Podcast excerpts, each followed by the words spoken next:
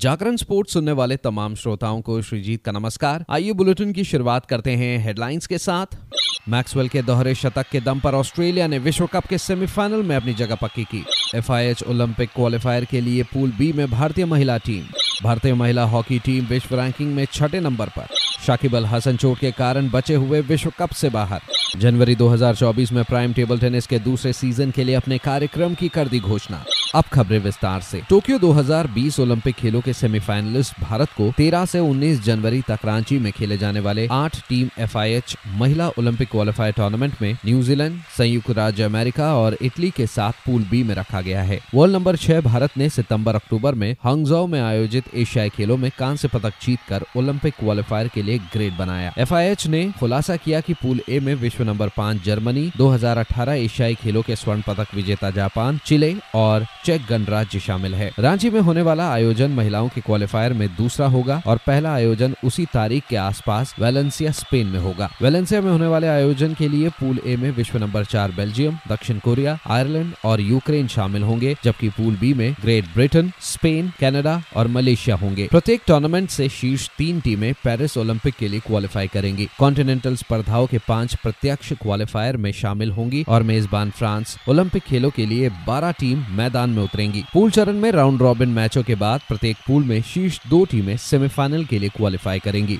बांग्लादेश के कप्तान शाकिब अल हसन अपनी बाई तर्जनी में चोट के कारण विश्व कप 2023 के शेष मैच से बाहर हो गए। शाकिब को श्रीलंका के खिलाफ बांग्लादेश के अंतिम से पहले वाले मैच में बल्लेबाजी करते समय चोट लग गई थी। मैच के बाद एक्सरे में फ्रैक्चर की पुष्टि की गई, जिससे वह पुणे में ऑस्ट्रेलिया के खिलाफ बांग्लादेश के टूर्नामेंट के आखिरी मैच से बाहर हो गए। शाकिब ने पैंसठ गेंदों में बारह चौकों और दो छक्कों की मदद से बयासी रन की मैच जिताऊ पारी खेली और अपनी टीम को श्रीलंका पर तीन विकेट से जीत दिलाई, जबकि गेंदबाजी करते समय उन्होंने दो सफलताएँ हासिल की। उनके बेहतरीन प्रदर्शन के लिए उन्हें प्लेयर ऑफ़ द मैच का पुरस्कार भी दिया गया। उधर हंगजाओ एशियाई खेलों और एशियाई चैंपियंस ट्रॉफी में शानदार प्रदर्शन करने वाली भारतीय महिला टीम विश्व रैंकिंग में अपना सर्वश्रेष्ठ प्रदर्शन करते हुए छठे नंबर पर पहुँच गई है। भारत अब इंग्लैंड से ऊपर दो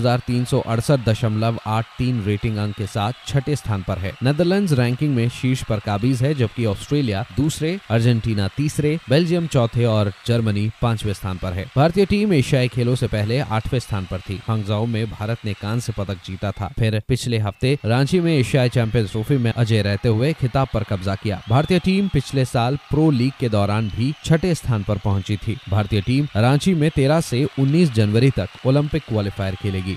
अब खबर टेबल टेनिस की दुनिया से, जहाँ पहले सीज़न के सफल प्रदर्शन के बाद प्राइम टेबल टेनिस ने दूसरे सीज़न के लिए अपने कार्यक्रम की घोषणा कर दी है। ये कार्यक्रम 6 और 7 जनवरी 2024 तक आयोजित किया जाएगा। लीग ने पहले ही महाराष्ट्र राज्य टेबल टेनिस एसोसिएशन के साथ पाँच साल के समझौता ज्ञापन पर हस्ताक्षर किया है। जो खेल को लोकप्रिय बनाने, इसे अधिक सुलभ और व्यापक दर्शकों के लिए आकर्षक बनाने की दिशा में एक महत्वपूर्ण कदम है। सीज़न दो में आठ टीमें होंगी, जिसमें कुल छप्पन शीर्ष स्तरीय एथलीट होंगे और प्रत्येक टीम में सात खिलाड़ी होंगे। खिलाड़ियों का चयन 5 नवंबर 2023 को आयोजित खिलाड़ी नीलामी के माध्यम ऐसी किया गया था। अब खबर विश्व कप 2023 से। मुंबई के वानखेड़े स्टेडियम में मैक्सवेल की एक तूफानी पारी देखने को मिली। उन्होंने नाबाद दोहरा शतक लगाया और अकेले ही अपने दम पर ऑस्ट्रेलिया को सेमीफाइनल में पहुँचा दिया। पहले बल्लेबाजी करते हुए अफ़गानिस्तान की टीम ने 50 ओवरों में पाँच विकेट के नुकसान पर दो सौ इक्यानवे रन बनाए, जहाँ इब्राहिम जदरान ने सर्वाधिक नाबाद एक सौ उनतीस रन बनाए। उनके अलावा राशिद खान ने नाबाद पैंतीस रनों का योगदान दिया। उधर ऑस्ट्रेलिया के लिए जॉश हिजलवुड ने दो विकेट लिए। दो रनों के लक्ष्य का पीछा करने उतरी, ऑस्ट्रेलियाई टीम लड़खड़ाती हुई नज़र आई। एक समय पर उनका स्कोर सात विकेट के नुकसान पर इक्यानवे रन था, लेकिन मैक्सवेल ने ताबड़तोड़ बल्लेबाजी की और 128 गेंदों में 21 चौके और 10 छक्कों की मदद से नाबाद 201 रन बनाए और टीम को शानदार जीत दिलाई। इस जीत के साथ विश्व कप के सेमीफाइनल में क्वालिफाई करने वाली तीसरी टीम बन गई ऑस्ट्रेलिया। अब चौथे स्थान के लिए सबकी निगाहें न्यूजीलैंड, पाकिस्तान और अफ़गानिस्तान पर होगी। राज्य पुणे के महाराष्ट्र क्रिकेट एसोसिएशन स्टेडियम में इंग्लैंड का सामना नेदरलैंड से होगा। तो फ़िलहाल इस अपडेट में इतना ही। खबरों का सिलसिला जारी रहेगा जागरण डॉट कॉम पर। और हाँ खेल जगत से जुड़ी तमाम बड़ी जानकारियों के लिए बने रहिए सिर्फ़ और सिर्फ़ जागरण डॉट कॉम पर। नमस्कार।